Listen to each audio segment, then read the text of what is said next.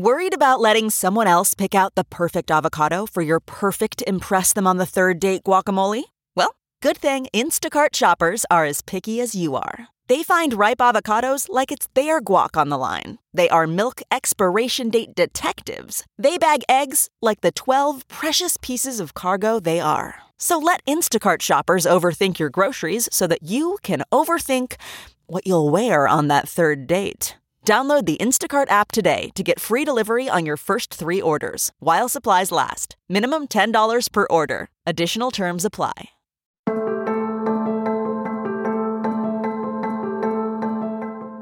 Hi, everybody. Sharyl Attkisson here. Welcome to another edition of Full Measure After Hours.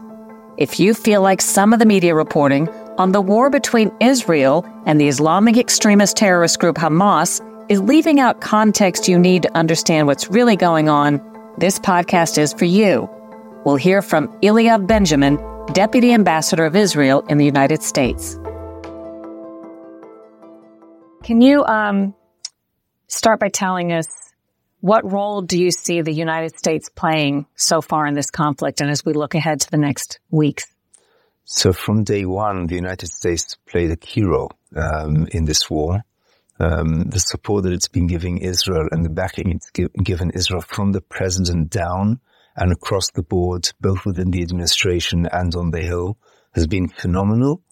Um, without the backing of the United States, Israel would have been in a different place and is would, would be in a different place.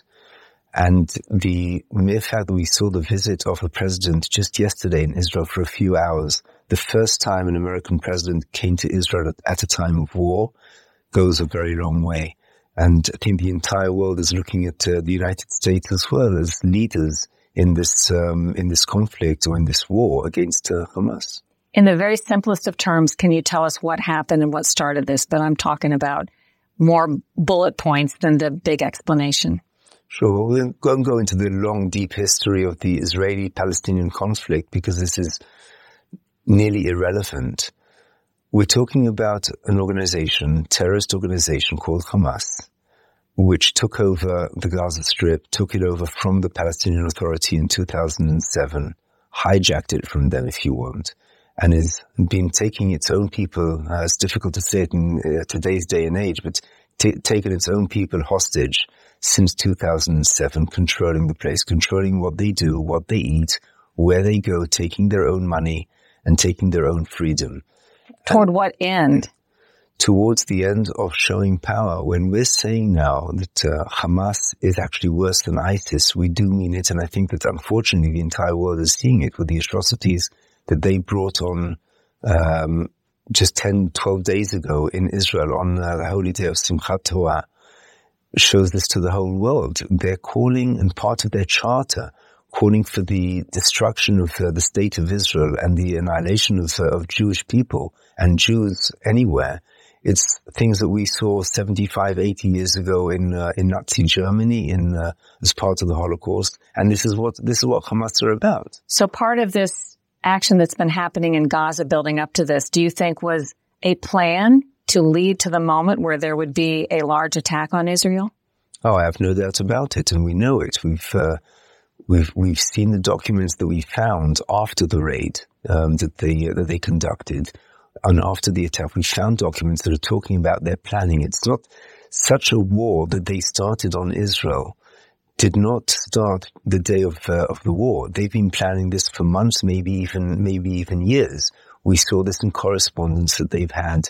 We've seen this in um, talks and preparation, all the ammunition that they've uh, managed to to gear up, the training that they've done, the funding that they've received for this. This is something which has been in the works for a very very long time now. Over the years, we've had, unfortunately, we've sustained numerous and beyond that, probably hundreds of terrorist attacks by Hamas throughout Israel, not just uh, in Gaza, not just in the West Bank, but throughout Israel from Hamas. Hundreds and hundreds of Israeli casualties and foreign casualties as well um, from Hamas, but nothing coming even close to what uh, to what we're seeing now. Where were you when you heard there had been an attack? And can you tell us what had happened? So given the time difference, 6.30 in the morning in Israel is 12.30, is 11.30 at night here in, in Washington, D.C. Uh, I was at home. I'm an observant Jew, so I normally don't uh, work on uh, on Saturday or on Friday night for that matter. But when the phone rings, of course I pick it up. Um, and the first message I heard from uh, from our spokesperson is, "We are at war," and uh, that's when we started rolling all the engines here. At the embassy here, as we did in Israel, we here we opened an emergency room at the embassy, basically a war room where we've got everybody within the embassy working together from different units of the Israeli government and entities 24-7 around the clock, working here with our American counterparts on numerous uh, issues, numerous avenues, whether it's uh, garnering support, whether it's um, the support vocally and verbally, whether it's within the UN world, whether it's military support, defense issues, um, uh, connecting uh, conversations, sending over materials. There are so many different areas that we are that we're working on, including also Israelis who are residing in the United States and are coming back to Israel to enlist and join the military efforts. We've had over 300,000 reservists signing up, and some of them also coming from uh, from here, from the states. You um, knew what it meant, obviously, when you were told we are at war. Do you remember what the person said in terms of a summary of what specifically had happened? Or did you read about it in paperwork or cables or something? No, so, so the initial, the initial notice was we are at war, Hamas raided. That was the first message and that's what basically turned the switch. And unfortunately, we are only too accustomed to kind of turning the switch onto emergency ro- uh, mode. We've had emergency cases in the, in the past that I remember over the years, even as a soldier many years ago, but this, of course, is completely different. I have a personal concern in this regard, which I need to be able to put aside, but it is, but it, it is there, which is my brother and his wife and their four kids who live in a village, which is the closest village to Gaza, a place called Netiv HaAsara, adjacent to the Erez crossing. Um, they were, they were in their, in their safe room for about 12 hours, hardly any connection with the outside world, him holding a pistol outside the window, with fear that uh, something would happen. So a lot of contact with him to get a feel. And uh, they managed, there was a narrow window of opportunity. They managed to escape and uh, only afterwards to find out that their friends and neighbors two houses down were slaughtered and massacred. Strategically, what is it that you think Israel must do in the coming weeks, months, and maybe even years? So we came out declaring and, and stating that our objective with uh, with this war, which was forced upon us, is once and for all to get rid of Hamas. And when we say getting getting rid of Hamas, it means the the goal being um, having Israeli citizens feel safe and secure, not just those who live around Gaza who deserve it the most, but everybody around Israel. But the and the way of going about it is decapitating the ability of Hamas for um, ever carrying terrorism activities against Israel again, number one. Number two is basically um, taking away their ability to control Gaza. And this is for the Palestinian people. Now, it's not for us to decide for the Palestinian people, it's for them themselves. But Yes, it is something that we've seen over the past, what is it, since 2007, too many years of them taking their people hostage. We're seeing what they conducted. They have no care for the uh, people's uh, rights or anything else, even of their own people. And the, the goal for us is to make sure that they do not govern there because their governance affects Israel and is threatening and has been threatening Israeli cities, villages, neighborhoods, and citizens around the country. How do you fight a war? How does Israel fight a war against an enemy that doesn't follow the same rules? While you are expected by the world community to uphold a lot of different standards in a conflict. In other words, if the enemy is willing to hit civilians and not follow any rules, but you're expected to never do that while they're using human shields around their munitions and areas they'd like to protect, how can you successfully prosecute a war? It's a good question, Sharon, and it's something that we don't apologize for being more protective and being conscientious and very careful about civilians. Israel, as you know and see, is doing its utmost to protect civilians while Hamas is doing its utmost to harm civilians, its own civilians included. I'm not intending or not planning to go into uh, into a game equating us with uh, with Hamas in any shape, uh, any any way, shape, or form. We adhere to the international law. We adhere to international humanitarian law. While we are at war, I could stoop down as low as Hamas. That's not the way that we operate. We are a humane society. The by Jewish law, but even by any human law, logical law, which is who we are and, and what we are. So while we are fighting the terrorists and fighting Hamas and pushing them back and crushing them as strongly as we possibly can, we are also doing our utmost to keep uh, innocent civilians out of harm's way. And um, anything short of that is is not Israel. How far does this conflict stand to spread? Do you think? The conflict with Gaza, I, I wouldn't call it a conflict. It is a war. Um, and this war with Gaza is a war with Hamas. It's again, I'm emphasizing, it's not a war with the civilians, it's a war with Hamas and it's a war against terrorism that has picked up its head. We very much hope that we don't find another frontier. We are seeing on the past few days rockets and uh, attacks from uh, from the north by Hezbollah and by Hamas, approved and guided by Hezbollah as well. We very much hope that they do not join this war. We hope that countries like Iran or other entities and proxies of Iran don't get a, um, a wrong idea of uh, of joining this uh, this war. The US is sending a very clear message of deterrence. It is doing so through its uh, in the uh, in the Mediterranean. We're grateful for that. It's doing it through messages. We are doing it through uh, through messages. As President Biden said to these countries and anybody, any other foe who might have some bad ideas, don't. And this is what we're saying very clearly now. The idea and the goal for Israel at this point is focused in Gaza, and it should be focused on basically eliminating any capabilities that Hamas or Palestinian Islamic Jihad or any other terrorist organization operating from Gaza has to affect Israel ever again.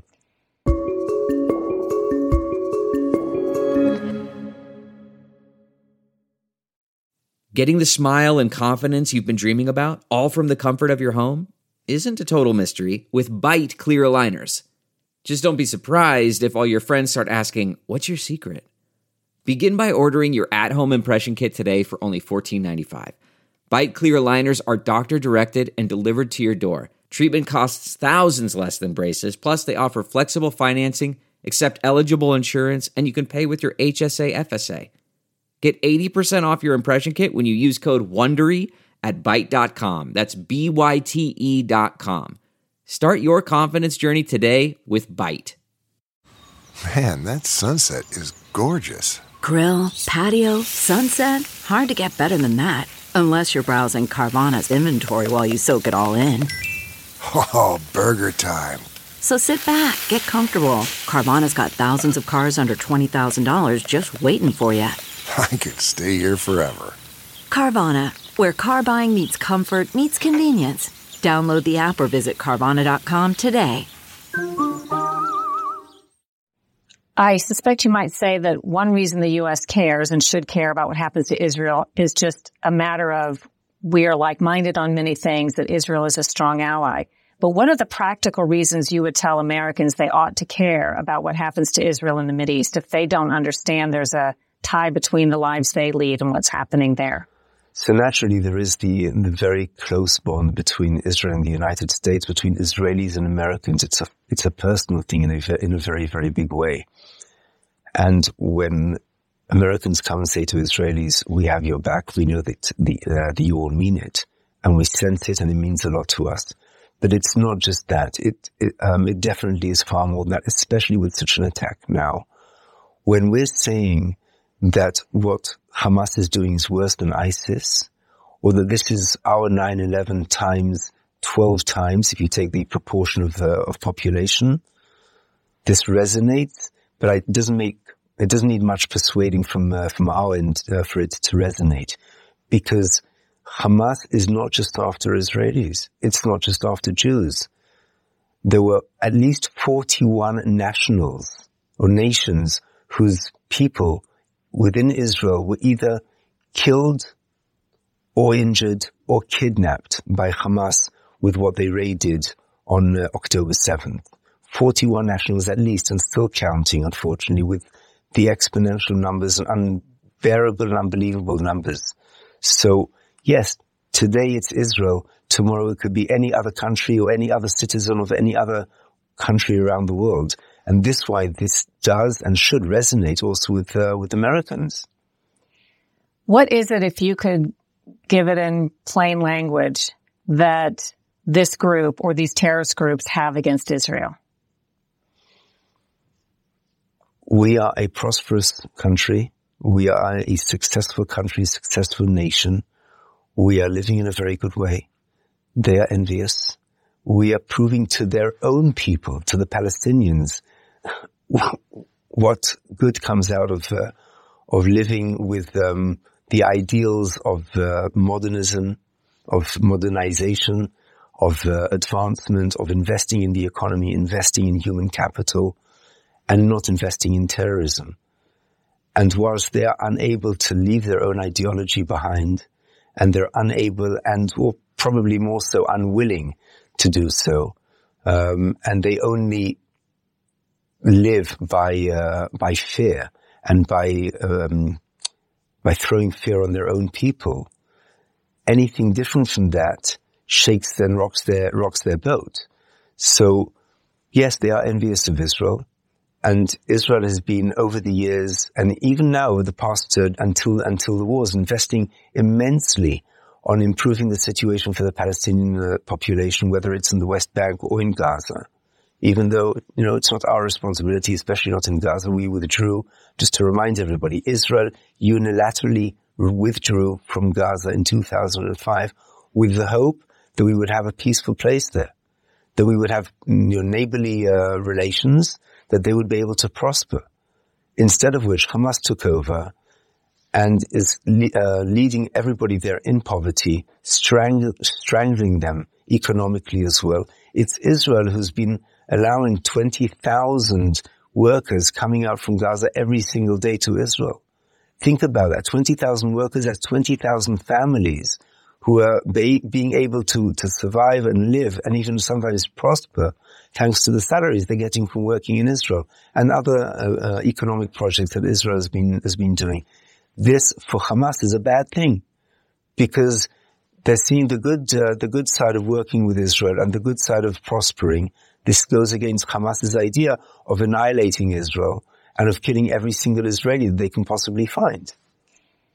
Why now, do you think? Uh, there's some criticism in the United States, as I'm sure you've heard, that the botched American withdrawal from Afghanistan, that other things that may have appeared weak or perceived weakness, unfreezing money for Iran that the United States had control of, in essence, paying or trading for hostages, do you think any of that or any perceived weakness on the part of American leadership made it seem to Hamas like this was a time to attack? It's difficult for me to become a psychologist for Hamas and to try and explain what their motives were, but I don't think that, I, don't think the American part of the equation was was taken into consideration. The United States is considered powerful in the region and globally. Our cooperation with the with the US over the years, and now in particular, is stronger than ever um, in every way possible that we can that we can speak of. But if anything, if Hamas did take any calculations into risk, I, I would I would uh, argue um, to look in other directions. For instance, looking at um, the events unfolding in Israel over the past ten months, over the whole what's known as the judicial reform process and internal debate, and sometimes even unrest, thinking that this is the weakest uh, Israel they've ever found and this is the right time to strike.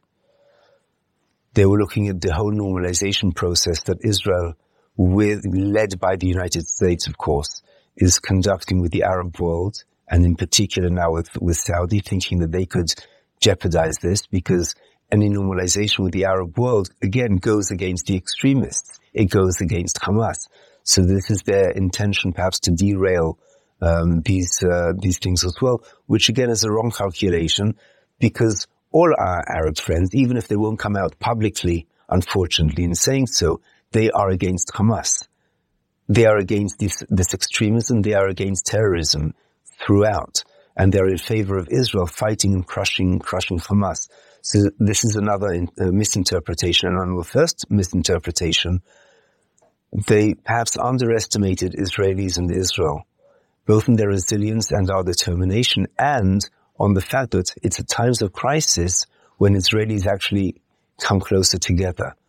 We close ranks, we form, as we just did now, some kind of a unity um, emergency government coming together. There is no left and right, no religious and secular, no Ashkenazi or Sephardi.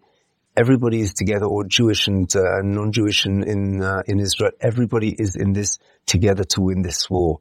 So Hamas, in this regard, is um, is um, is facing the exact opposite of what it thought, and a very very clear and strong backing of the United States. If there's something that Israel has been known for by a lot of Americans, it's strong protection of its border. It's great intelligence on these sorts of things. The United States has thousands of personnel in the Middle East, whether it's CIA, FBI, or military intelligence, watching to make sure they're not surprised by something as what happened. How do you explain it? So we're now um, marking 50 years nearly to the day from, from the Yom Kippur War from the 1973 war, which was probably the biggest surprise and uh, biggest uh, trauma to Israel until this event now, because I think that after the this war now, Yom Kippur War will be seen as something of a, a distant memory, but also much less traumatic, because now it's on civilian society, and now the attacks were done in such a brutal manner with which, you know, I've seen the images, I've seen the photos, I'm sure you have as well. I'm sure a lot of the viewers have seen some of these things as well. It doesn't even come close to that. Yes, we were surprised. And uh, when, once we win this war, once we finish it, we'd have time to look back and see, okay, how did we miss this? Where did we miss this? What can or should, should we have done differently? Um, for all our agencies, you know, people will, uh, will, will uh, look into this with a, probably a, some kind of um, uh, committee of investigation, as we did after the Yom Kippur War, and as we as we've done before. Maybe now, also this uh, uh, investment will be in an unprecedented uh, manner. But um, right now, we are focused at, uh, on winning this war and looking ahead. We are and right now and looking ahead. We are allocating, and I know that the United States is allocating all our forces and all our focus on finding these terrorists and taking them out. If the goal is to decapitate Hamas once and for all, is this something that you envision takes weeks, months, or years? It took the US four years to take out ISIS, and it's still at it. And the whole world is still, is still at it, but led by the United States. Truth spread all over, but we know where they were, they were focused more or less. So whilst Hamas in Gaza is a much smaller place, it will take time. It's not something for days. We're already in 12, in day 12. Um, it could easily take, and it will easily take weeks. Whether it takes months or years, it's difficult to know because unfortunately there are Hamas cells all over. There are Hamas cells in Lebanon. There are Hamas cells in Turkey. There are Hamas cells in, uh, in Qatar and from, probably in other countries as well. Um, and I'm not even talking about those terrorists who may still be in Israel after infiltrating on, on October 7th. So it could take a while, but we are determined. May the price be as it, as it may. Uh, we are determined. The Israeli people are determined to, for once and for all, to take this out. What we've done over the years, when we had what's known or nicknamed the cycles of violence, which is definitely a wrong term to use, especially when we're looking at what's happening now we kind of put a patch on it, put a band-aid on the situation. Big part of it also because of public opinion outside of Israel. Um, of, you know, how can you, how can you go out to a full-out uh, waged war or whatever? It was probably a mistake at the time because this allowed over the years for Hamas to continue arming itself and um, financing itself and training its operatives together, of course, with the backing of Iran and other good friends of theirs. Um, maybe we should have done this uh, years ago, and then we wouldn't have reached this horrific attack that they uh, that they conducted on, on October seventh. Anything else you'd like to address? People in Israel are also suffering today. It's not just uh, on the day of, on October 7th with the trauma. People are suffering today. We're talking about probably close to a million Israelis who, eva- who have evacuated their homes, whether it's around Gaza or whether it's from the north, of fear of something of this happening again, of Hamas coming back and maybe one of those cells that I spoke of earlier coming and infiltrating their own homes. People are still count, literally counting the bodies, going from one funeral to the next. I have two children who are in the military. I have a son-in-law who is now being called up as we speak to reserve duty. Um, so there is a concern for their well-being on the one hand, and if they are going to come in harm's way. But there is also a very, very clear sense of determination of all Israeli society that now is the time to crush them once and for all. And also for the sake of my youngest brother who lives in Netiv HaAsara and everybody else in the other villages and towns and neighborhoods around Netiv HaAsara and anywhere else in Israel to be able to live in peace and security. This is what we want for our people. And by the way, this is what we want for the Palestinian people as well. Be sure and catch my TV show Full Measure Sunday, October 22nd for more discussion and context on what's going on in the East. To find out where you can watch on a TV station near you, go to SharylAttkisson.com, click the Full Measure tab, and you'll see a list of TV stations and times. But you can always watch live online at fullmeasure.news at 9:30 a.m. Eastern Time Sunday mornings. And the program and all the segments are posted there at fullmeasure.news after the show airs on television. That's fullmeasure.news. I hope you enjoyed today's podcast and that if you did, you'll leave a review, subscribe to it, and share it with your friends. And check out my other podcast, the Sharyl Attkisson Podcast. And now you can support independent journalism causes by visiting SharylAttkisson.com and clicking on the store tab for some thought provoking and fun products designed exclusively for independent and free thinkers like you, with proceeds benefiting independent reporting causes. We have some fun slogans like, I need to find some new conspiracy theories. All my old ones came true. Do your own research, make up your own mind, think for yourself.